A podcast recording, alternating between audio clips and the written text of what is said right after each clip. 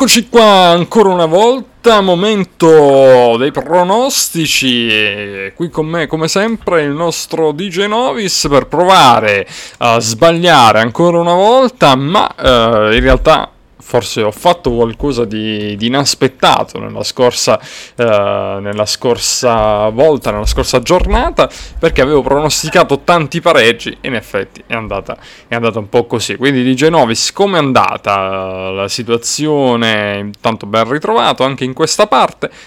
Eh, dici un po' com'è andata l'ultima volta, chi ha vinto? Sì, ciao DJ Dax, sì, hai vinto tu DJ Dax, hai eh. preso sette partite. Tu quante ne hai prese?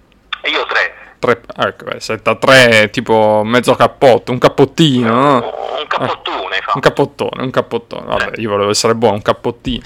Va bene, dai, comunque sia, è andata bene. È andata, è andata a culo. eh, vabbè. Beh, quello sempre sempre. Però no, no, vabbè, quello in realtà è perché io ho studiato bene la giornata di campionato, allora, sì, capito, eh, quella è tutta, non è culo, eh, è, è classe quella, è classe. Eh beh, classe, no, comunque non era, dif- eh, cioè, era difficile andare a beccare quattro eh, pareggi. Certamente.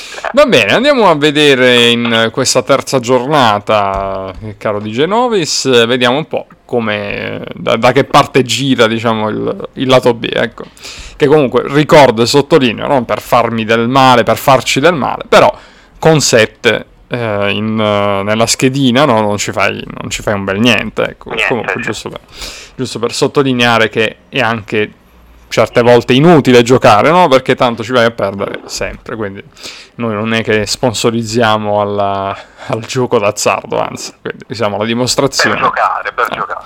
Per farlo tra di noi così. Va bene, allora iniziamo subito con Cremonese Torino. 1. E anche per me uno, e anche secondo me questa volta potrebbe essere quella, quella giornata che porta alla prima vittoria alla Cremonese, che comunque non è male come squadra, no? Di no, sta facendo un bel gioco. Un bel gioco, sì. Andiamo anche, poi anche Radu, eh? l'ultima volta, l'ho già detto questo, però l'ultima volta Radu nell'ultima partita ha fatto delle belle parate, no? Quindi dimostra di avere riflessi comunque, anche se purtroppo è stato un periodo un po' sfortunato. Speriamo che possa durare questo, questo momento, diciamo, questo nuovo momento che forse potrà essere positivo. Allora, Juventus Roma. 1. Anche per me 1, poi Milan Bologna. Milan Bologna 1. Anche per me 1, poi Spezia Sassuolo. Uh, X. Io dico 2 perché credo lo Spezia, insomma, lo vedo un po' troppo poca roba, ecco, questo Spezia, però comunque anche perché secondo me è stato pure un po' un azzardo mandare via Tiago Motta che si era salvato poi in un certo modo, in quel modo, insomma, all'ultimo e tutto. Comunque, vabbè. Eh, secondo me vincerà il Sassuolo. Andiamo alla partita Salernitana-Sampdoria. 1. Per me X. Poi Ellas Verona Atalanta. 2. Uh, anche per me 2, anche se è sempre una partita difficile no? da pronosticare. Poi eh, andiamo con eh, andiamo con Fiorentina Napoli. 2. Uh, e anche per me 2. E poi Lecce Empoli.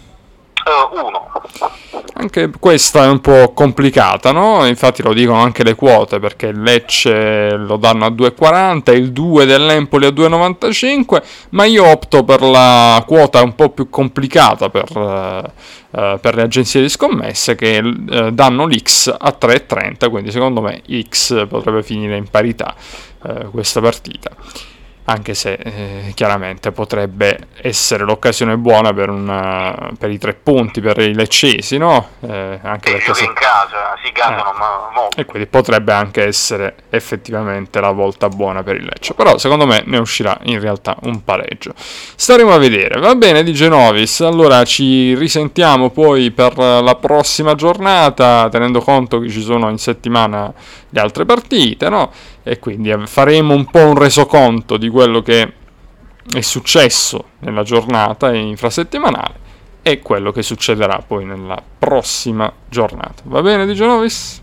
Ok, DJ Dax, alla prossima. Ok, ciao ciao. ciao. E allora noi continuiamo, cari ascoltatori, eh, cioè continuiamo solamente per darvi un caloroso saluto e darvi l'appuntamento la prossima settimana eh, per parlare della sesta giornata di Serie A.